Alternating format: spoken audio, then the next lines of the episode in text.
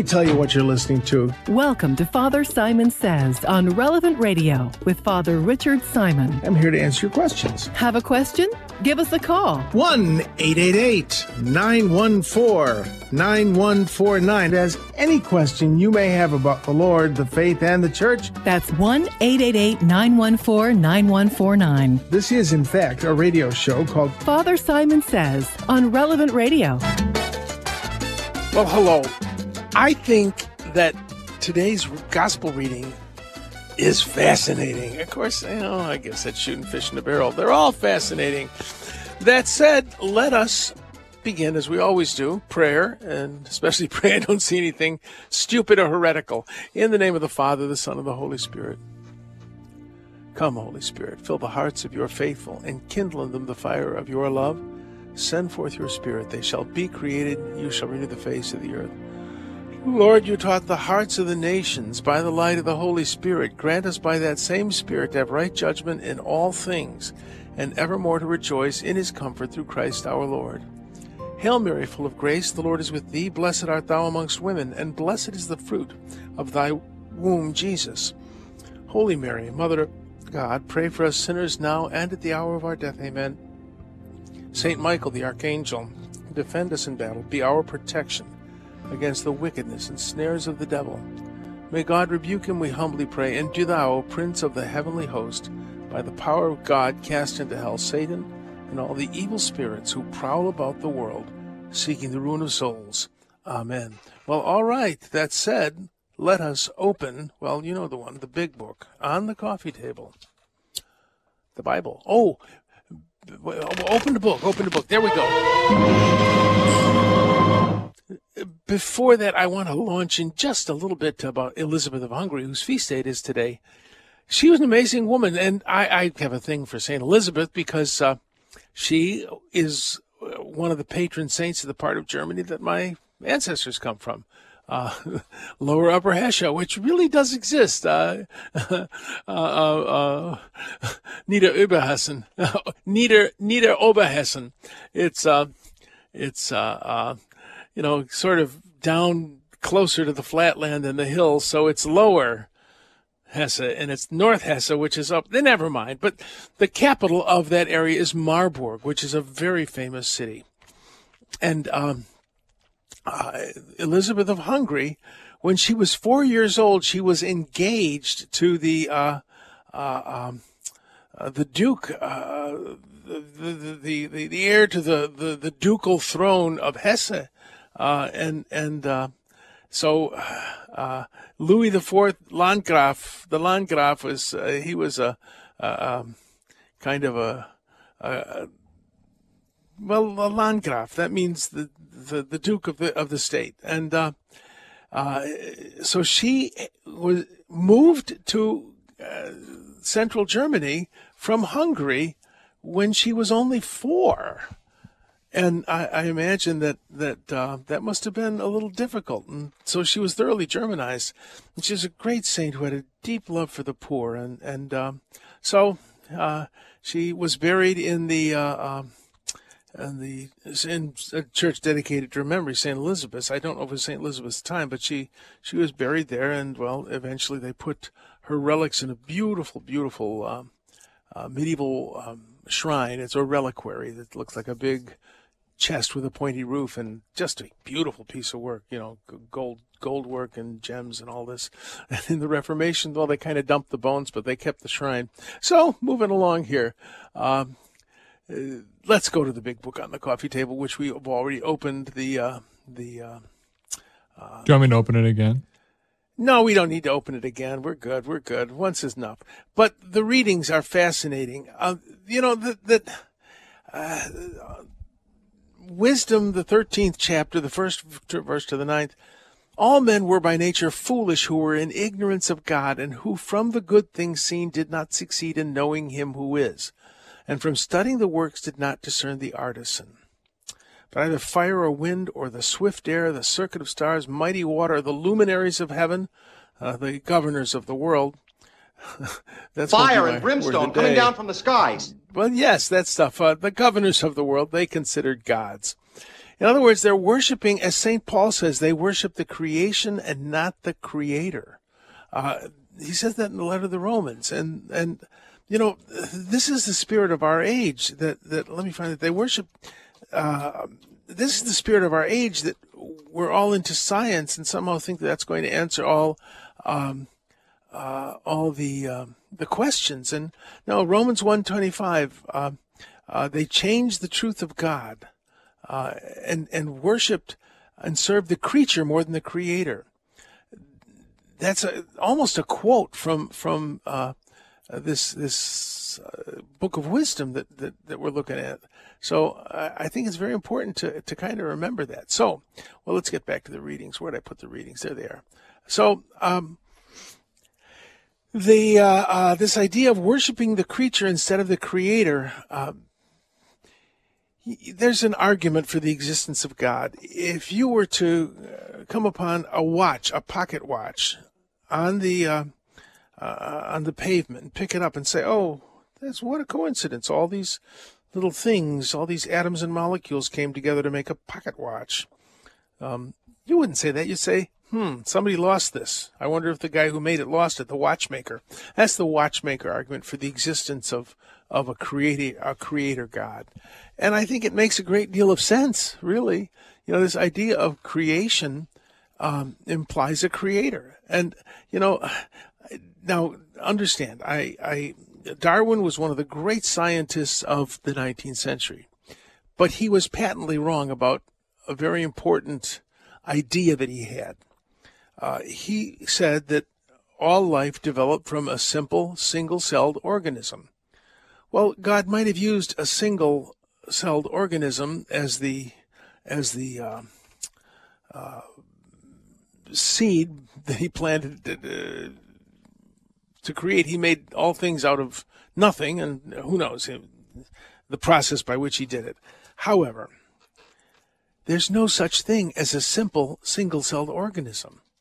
I mean, I've known a number of, um, you know, I've known some astrophysicists who are not particularly religious, because looking into the the immensity of the heavens and realizing, at least in small part, how absolutely vast the universe is and how incredibly minuscule this planet is, and even more minuscule the beings who tromp about on it, they don't feel very much like human beings are important, or that if there was a God, well, that doesn't make any sense, because why would he make something so small and then find it out?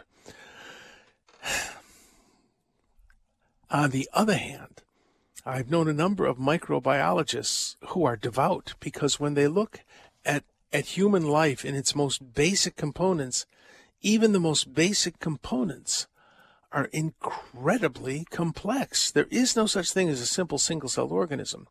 So if you have a passing knowledge of science, you might think that there is no God. But if you have a profound uh, knowledge of science, chances are you're going to think this is not coincidence. This this didn't just happen.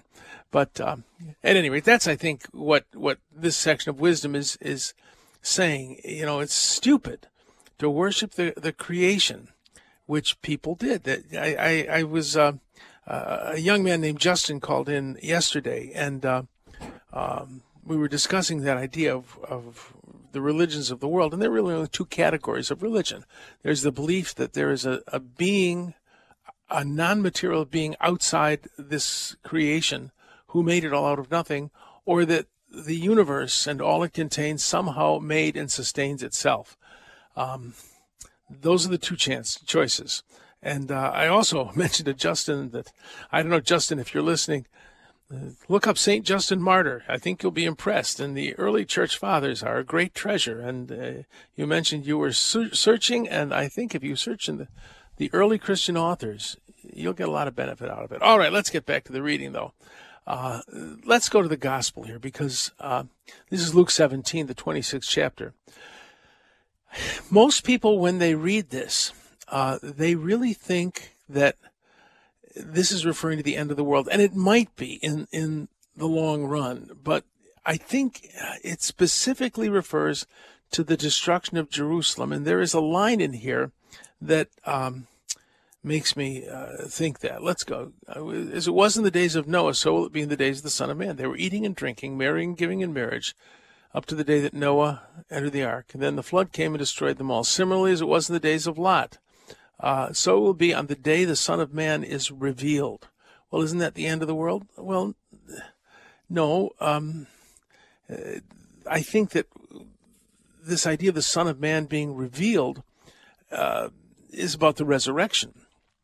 And, um, on, I, you know, maybe I'm, again, maybe I'm reaching on this, but uh, I think that um, when the Scripture says that day, Jesus had prophesied the destruction of Jerusalem. He's doing it here.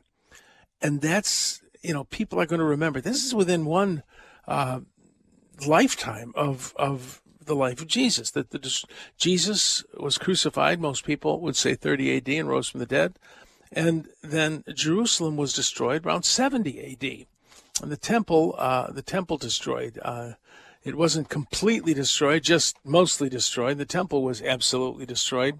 Uh, and the Romans took a lot of people into... Oh, the, the siege was horrible. It, Josephus talks about it, and he probably talks about it in exaggerated numbers, but still horrible. It, uh, Jesus said, when you see this um, happening, uh, uh, don't go down and get what you need. And no one in the field should return to what was left behind. Just go, get out. Well, that's exactly what happened. The Romans showed up. The you see, the Romans did not have a great military presence in the Holy Land. They didn't need to. Uh, the the client kings, the Herod family, were were were you know real tight with the Romans. Uh, they numbers of them had actually been raised in Rome in the palace of the Caesars. Seriously, uh, um, I think uh, was Herod Agrippa. Uh, a number of the descendants, sons and and grandsons of Herod the Great, were taken to Rome to educate them, to Romanize them, and they actually lived in in the palace on the, the the palace of the Caesars, which in the time of Augustus was not that. He tried to play down his power, but, but it was, by our standards and by their standards, it was a magnificent place on the Palatine Hill, and and uh, they they were they were educated there. That's where they grew up. Uh, and they spoke Latin, and they spoke Greek, and I bet their Aramaic and Hebrew weren't that good. I, I don't know. But um, uh, the result of that was there wasn't a great military Roman presence in the Holy Land, just kind of enough to police things. And when there was a, a revolt um, among the Jews against Roman power, uh there was a problem. They had to get troops there, and the troops were there were a lot of troops up in Syria, so it took a while to get the troops down, and it seemed like they were winning, but then the troops came down from Syria, and uh, they they weren't winning. The Roman might really uh, steamrolled right over them. So um, this was a sudden thing, and what's what's Jesus is saying here is he prophesied this destruction. Now, that's not going to happen. Well, it did. So the Son of Man was revealed in that sense, certainly. So this idea of, uh, well, they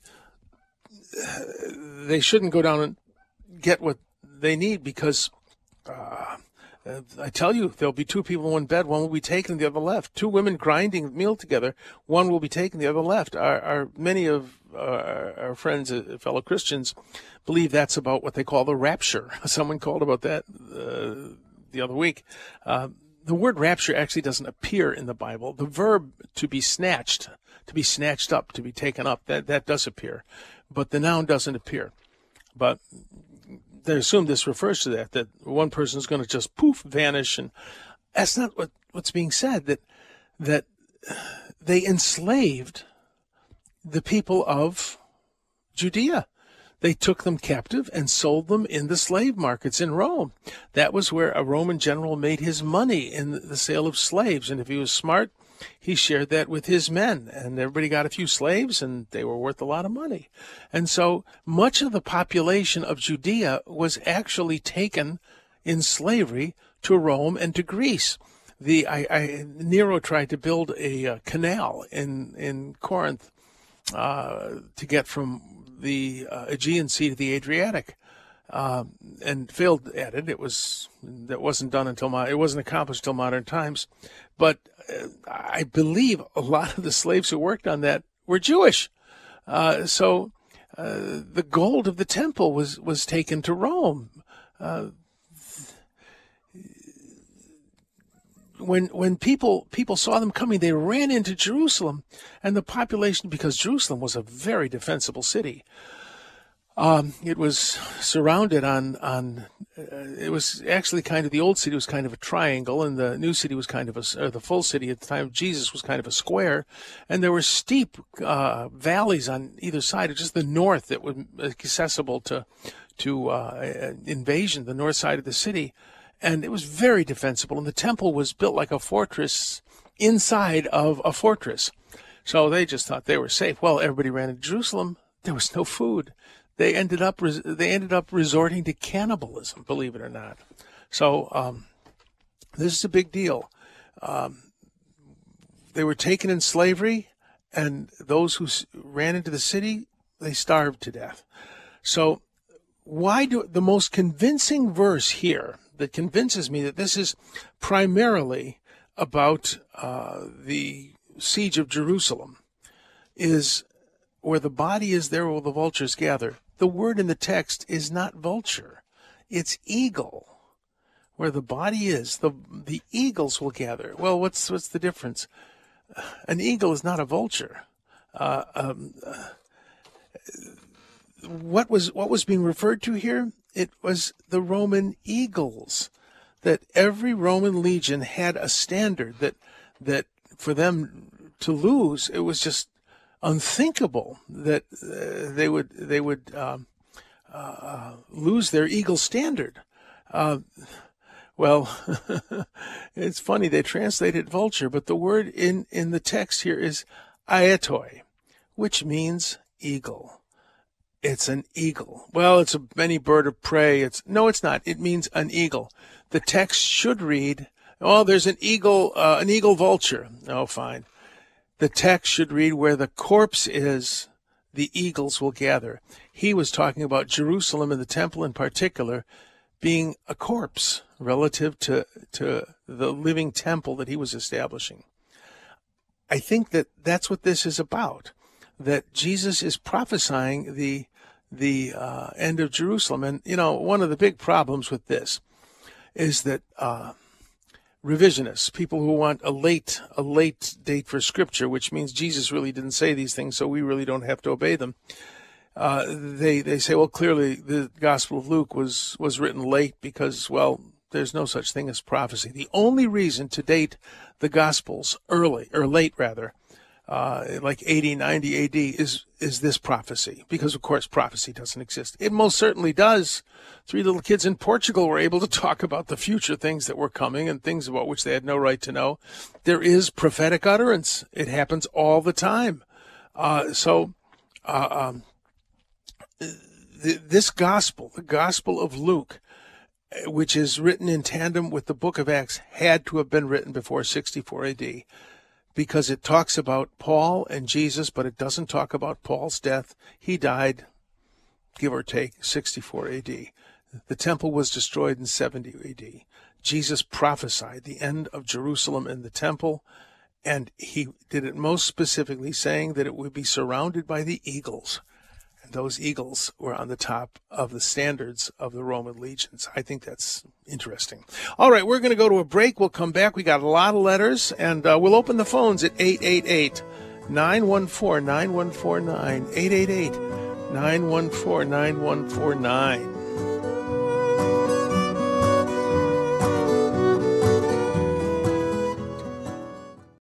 Today, we'd like to thank Deborah, who's listening in California, for donating her nineteen eighty-six Volkswagen Jetta. You can join thousands of other listeners in donating old vehicles, trucks, boats, and R Vs by visiting relevantradio.com slash car. That's relevantradio.com slash car.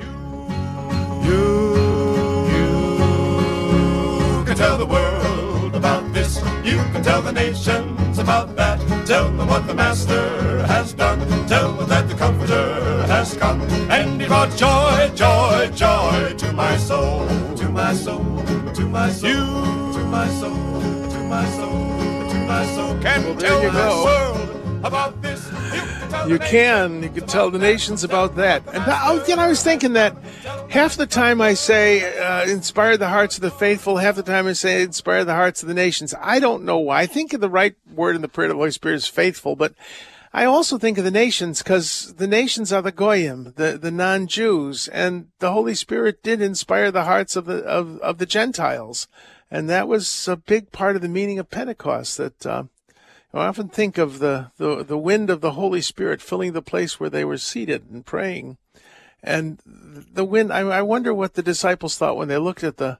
at the sails filling with wind as they got on the boat at Caesarea or Antioch and went off to places that they had never been.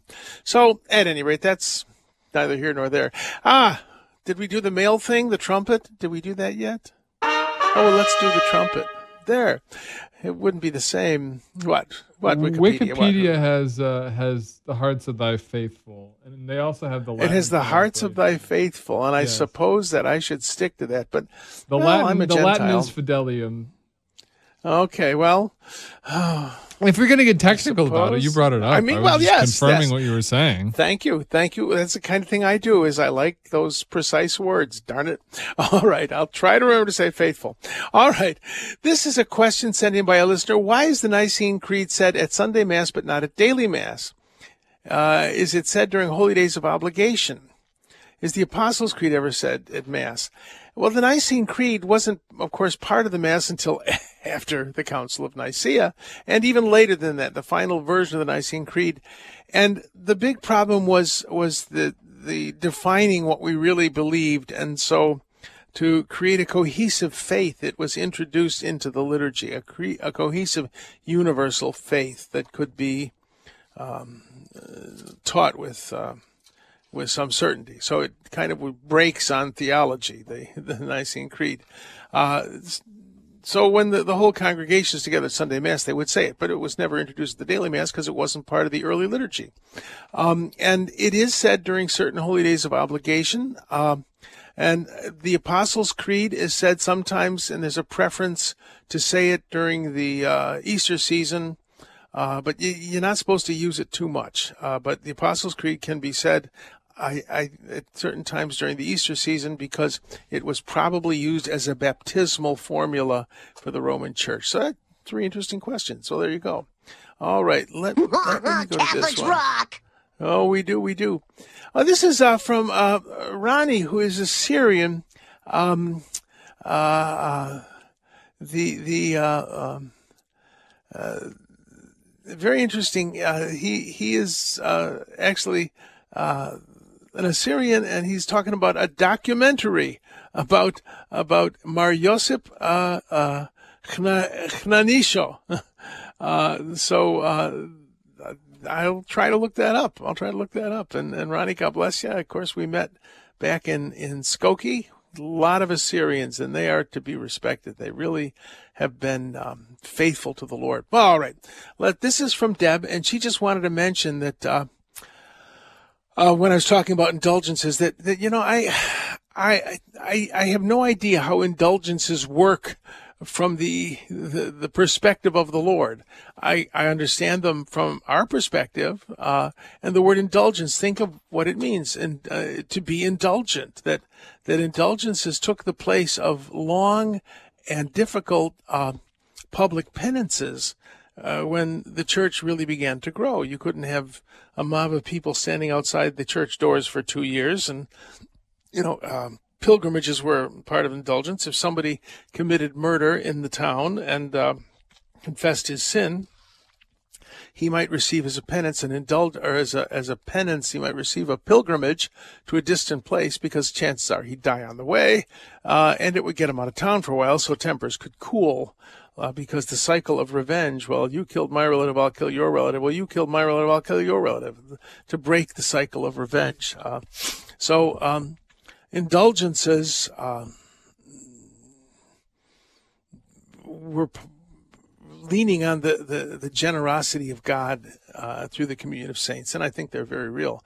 However, um, uh, Deb mentions, when praying or performing good deeds, I intend to gain the indulgence, but not to add it up. I leave it up to God to calculate them. And I think that that's a, a good attitude. Let God do what God does in an indulgence instead of uh, thinking we can hold him to a rule, at least the way we understand it.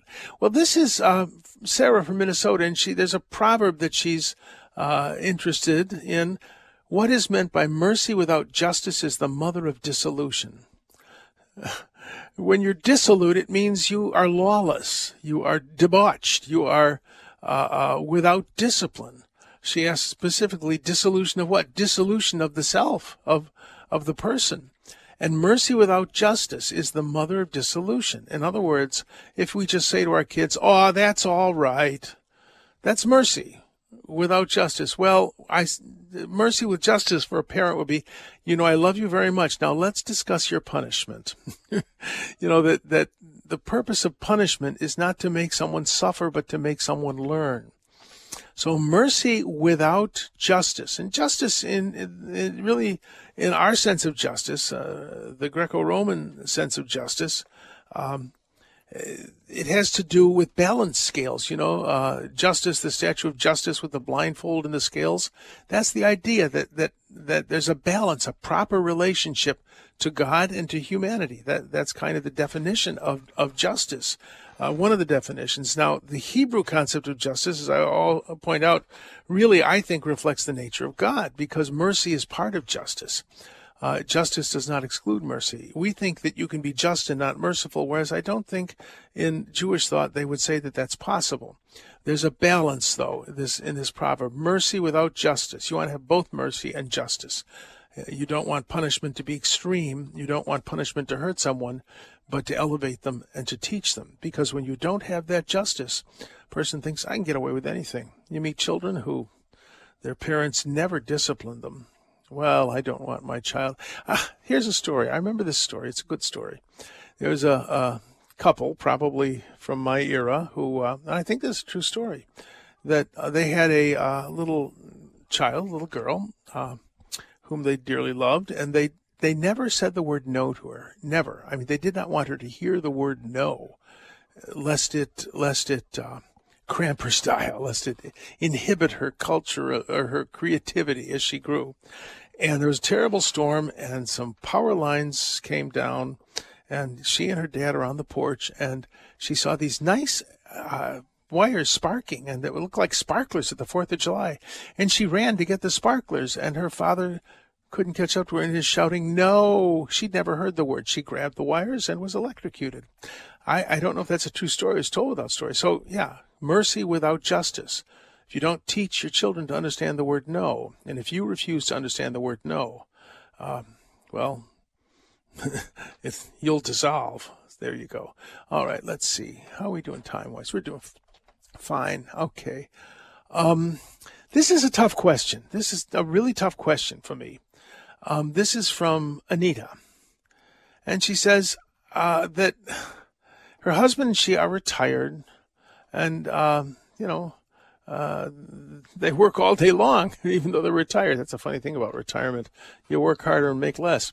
Then we eat dinner, we sit down, uh, we work till the seven p.m. rosary, and then we eat dinner and sit down and watch movies or stream television shows and detective stories. And of late, it seems there's more and more nudity and indecent things, uh, on on uh, especially in, in these mysteries. I don't want to go into it too much.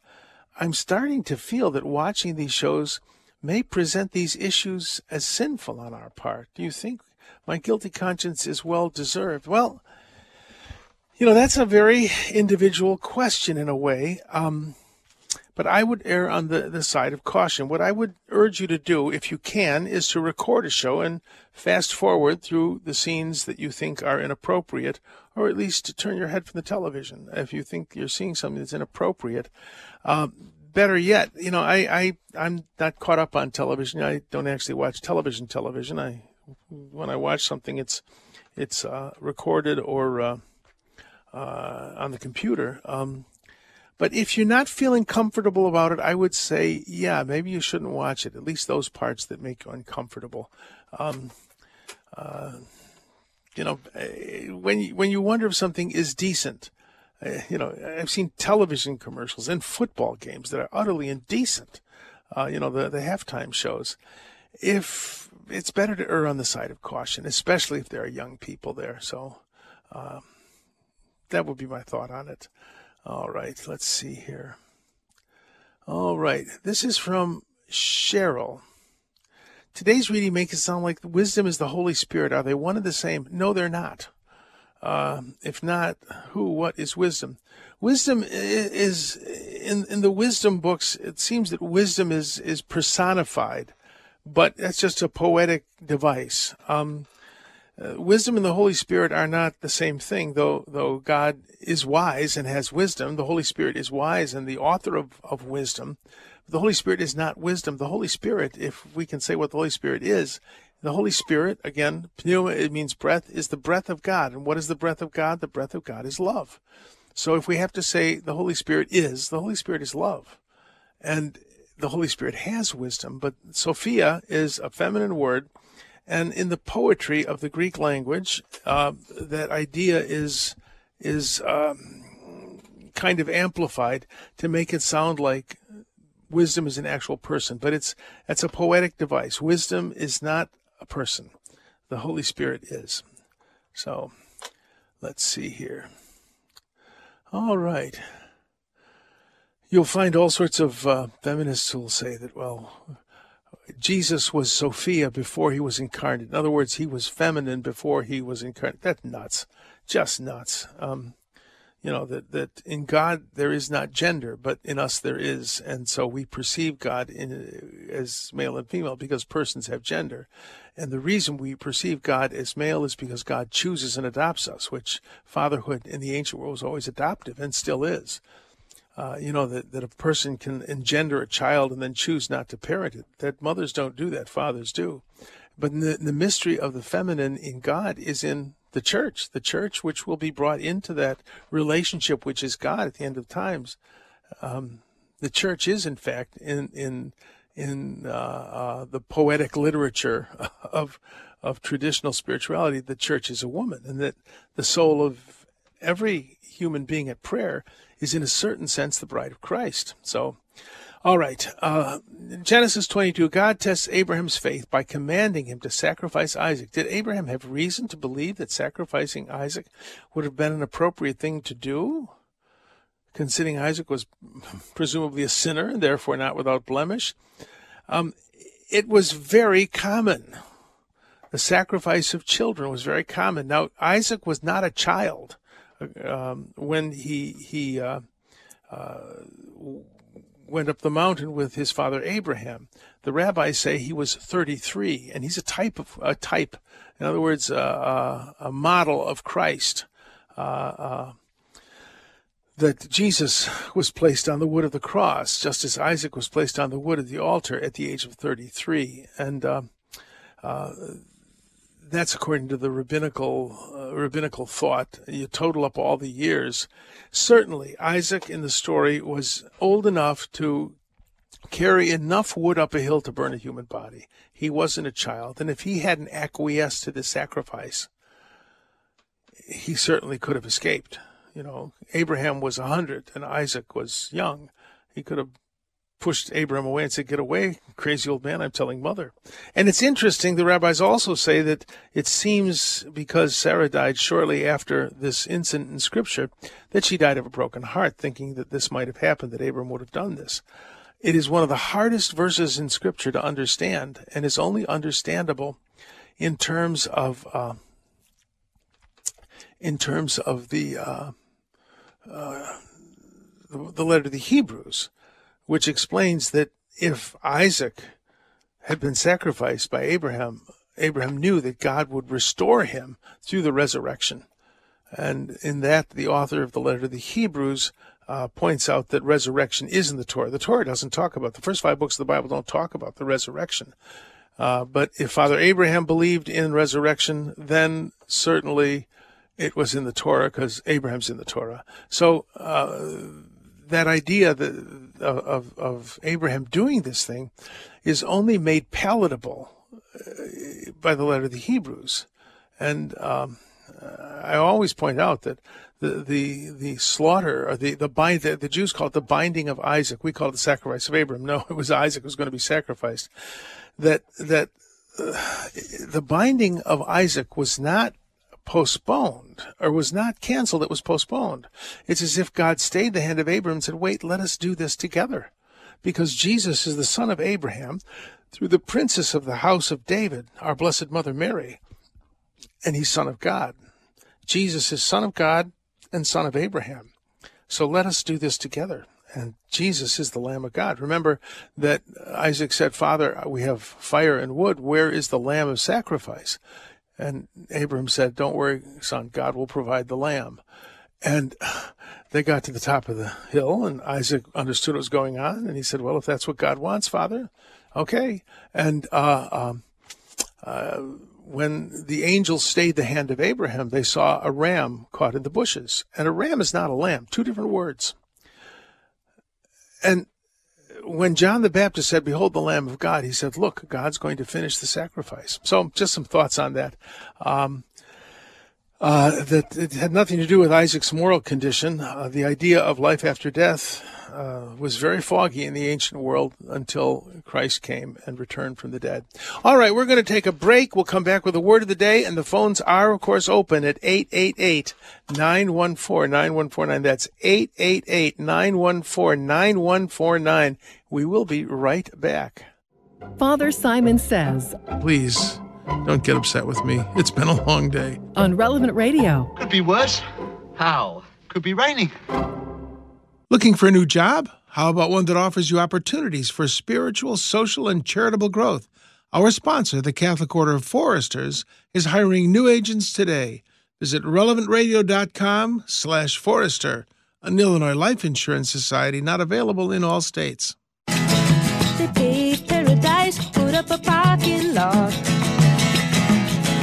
A pink hotel, a boutique, and a swinging hot spot. Ah, yes, this is music from my hippie youth. All right, let's go to the word of the day. Very interesting that um, the Book of Wisdom talks about the luminaries of heaven, the stars, the bodies of, of, you know, the heaven, and the governors of the world they considered gods. What does it mean that the stars are the governors of the world? Well, governor is a Latin word uh, that that um, uh, that means steersman. But the word is, of course, the Book of Wisdom is written in Greek, and so the Greek word is interesting. It's prytanis, which is um, uh, a, a, an Athenian governmental position. Uh, um, remember, uh, gobernare in Latin has to do with the steering of a ship. But what what a prytanis was in in uh, in the Greek political world was someone who essentially uh, uh, one of his big jobs was to summon the ruling council of Athens uh, and uh, to chair it, and that's exactly what the stars did. They they told you when to plant, and uh, they they were a way of telling the seasons. So in that sense, even though they were not gods and not living beings, uh, the Greeks thought they were gods, but they weren't. Uh, the Jews were smart enough to say, these are not gods, these are just natural phenomena. But they still they still governed human life by by uh, creating calendar uh, indications. This is when things should be done. So I thought that was interesting. So, well, let's go to phones. Ahoy! Angelica from Chicago. What can I do for you? Hi, thank you for taking my call. This is my first time. I've been, I just recently started hearing Relevant Radio, and oh. It's changed my life completely. Well, thank you. I'm really and, glad. Yes, and um, my question is, um, I, I, I'm married with my husband by City Hall, but we're not yeah. married above God's eyes, and that's mm-hmm. something I yeah. would love to do because we're convul- sure. convulsing, and mm. I just don't know what else to do for my husband um to see that we're in the wrong, and for him um to to be more into our faith. Well, we're you know, I think that baptized, and I'm sorry, yeah, we're both baptized, well, communion, confirmation, but we're just not married by God. Well, what I, it's going to take a while. I mean, it took a while for you to get to this position. And the best way to witness to someone, especially someone to whom you are close, is by your example. If he finds that you are a, a much nicer person as a, as a believing Christian, um, who's going to Mass on Sunday and who's participating in the life of the church, uh, that will intrigue him. I think that nagging him to do this will not be helpful. But uh, I think that, that by your example, uh, by the way you live your life, I think it may intrigue him. This is going to take a while. It took you a while to get to this position. So, you know, you do your best, and I would certainly um, be in a relationship with your pastor in the parish that you're going to. But, um, you know, I, I often say that when Jesus said, "I'll make you fishers of men," he didn't tell us we were going to be the worm. You got to be the tastiest worm on the hook. And if you demonstrate to your husband the beauty of of living a, a life of faith, you know, if you laugh more, if you are kinder, if you are easier to live with, that will that will go a long way to bringing him to the faith. So it's it's a tall order, and at some point you can say to him, you know, don't say it constantly, but you know, after you've lived a, a life that that that brings him joy and that brings you joy, uh, say, you know, I would really like to get married in church, and it doesn't take anything. It doesn't, we don't have to have a big party. Just all you need is two witnesses and a priest, and, uh, uh, you know, and to do the, the, the little paperwork beforehand. It's not real complicated, but don't, don't spring that on him too much. I hope that helps a little, Angelica, and I will certainly be praying for you. All right. God bless you. Oh my God. Thank you so much. And yes, I will continue on with my faith, but it was great hearing this. Thank you. Well, yes, that be the best little worm on the hook you can be. Let's go to Gloria, who's calling in from Queens, New York. Gloria, what can I do for you? Thank you, Father Simon. Okay, yes. um, Father, um, a boy, uh, twelve year, twelve year old, came from a school saying that God is not male nor female. Therefore, it's okay to change your gender or to be whatever you want. How would I respond to that boy? By quoting Jesus to him. Well, Jesus said, in the beginning, he made them male and female. You know, that that that, that that's not uh, that's not what we believe. Uh, that uh, let me find the verse for you. He made us male and female. That's in the book of uh, Genesis. Uh, and it's also in the gospel. Jesus repeats it. Okay, let me find this. That is in um, Genesis one twenty-seven, and then it's repeated in the New Testament in Matthew nineteen four. So twice in the Bible it says, no, God made them male and female. And if God made you something, well, that's who you are. It's, it's not okay to do that, especially not okay Uh, to have any operation to do that, because that's what we call mutilation, and that is a serious sin. So whoever said that to him, uh, it, it, was it in a Catholic school? No, a public school. Oh, well, yeah. Tell them they don't know much about our faith. Tell them, tell them they don't know much about our faith, that no, it's not okay, that God made us male and female. So now, that's now, how I would answer it. Yes. Now, now, um, what I said, that was probably very wrong, because now I'm, I'm you know, I heard you saying that, and I, I got so upset when he said that. Um, sure. When he said that God was not male, not female, and I said, but Jesus is male, and he's the, he, yeah.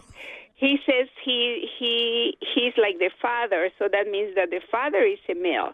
So that was wrong, right, Father, to say that? No, that's absolutely correct. Jesus, Jesus chose to call God Father. And he identified himself as, when you've seen the Father, you've seen me, that we only perceive people as having, as, as persons, and persons have gender. And, and uh, uh, as I said earlier, the mystery of the feminine God is in the church. And, and heaven is the marriage of, of Christ to his bride, the church. And when you start fooling around with the gender roles of God, then, you know, technically speaking, God is not male or female, but he we perceive him and he presents himself as male and female. That doesn't mean we can change our gender. God doesn't change his gender. So, yeah, so I would just quote the scriptures to him, that Jesus says pretty, pretty clearly that God made us this way. So I hope that helps a little bit. Yes, very much. Thank you. Thank you, Father. All right. I was going God to say bless Monsignor the... Simon. I'm no, sorry. no, not a Monsignor. Father's no, father's no, what I am. And... Simon, I'm sorry. Okay. Yeah, that'll work. Bye-bye. All right. God Bye-bye. bless. Bye-bye. Thank Let you. us, not a problem. Let's go to Mary. Uh, Mary Hi, from Simon. Chicago. Hi, how are you? Hi, Father Simon. Thanks for taking my call. Hi. Um, a friend asked me a question, and I thought you're the guy to ask. Is it oh, part dear. of Catholic teaching that the Antichrist will come into the world and be mistaken as a peacekeeper? Uh, the Antichrist. Well, let's see here. It's kind of difficult because we don't talk much about the Antichrist. Maybe we should. You know, um, uh, you know, we don't really know much about the Antichrist. Um, uh, There are a lot of antichrists because they're against Jesus the Messiah. Of course, Christ means Messiah. But the the the John, the second chapter, the eighteenth, nineteenth verses really do seem to talk about an individual antichrist. Um, so uh, we believe that there will be an antichrist, but we really don't know much about him. Um, we don't necessarily believe he will be a peacemaker, but... Um, Uh, he, we know that he'll be a liar.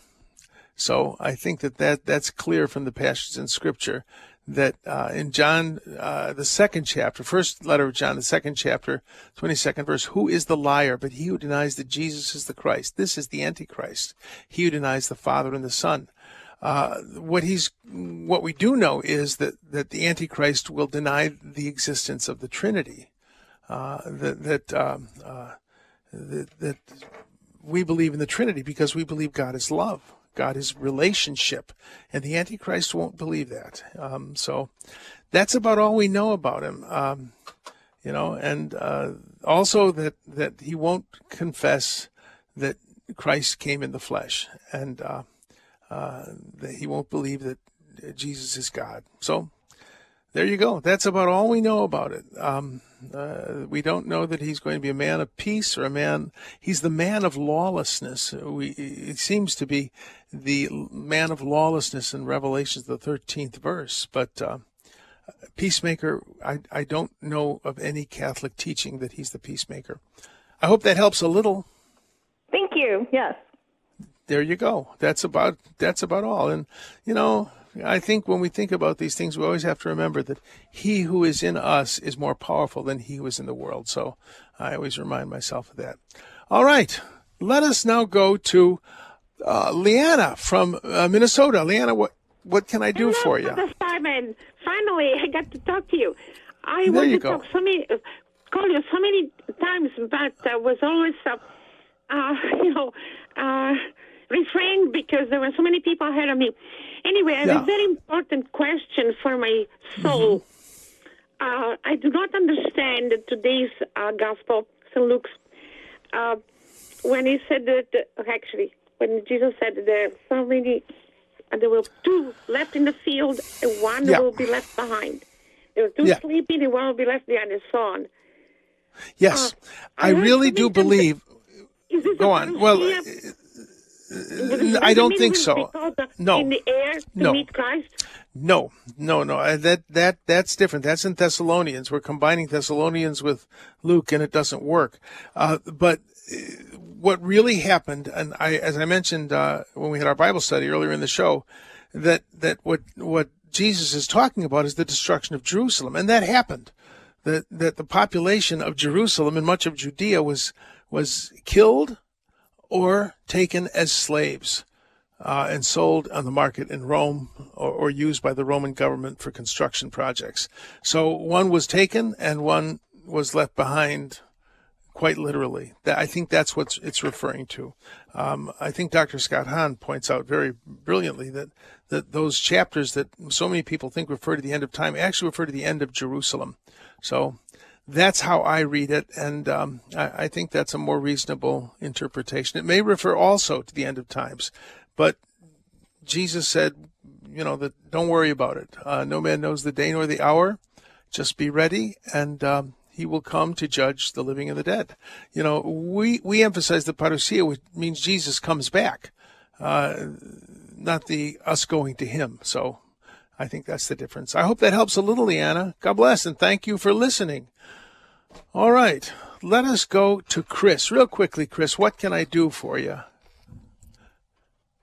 Thank you, Father uh, Simon. Um, I wanted to say how much you have changed my life and how much oh. I walk with Jesus. You just are amazing. You're, I mean, listen to you every day, and well, I will I'm keep honored. you in my prayers. Well, Please. You, you do a lot for people, and well. it's such a gift, and I try to be a disciple for Jesus myself. You know, one more second. Um, if you could sure. pray for my myself and my two friends, they both names starts with G. G as in okay. And and for Snoopy. I will pray for you and and and your pet.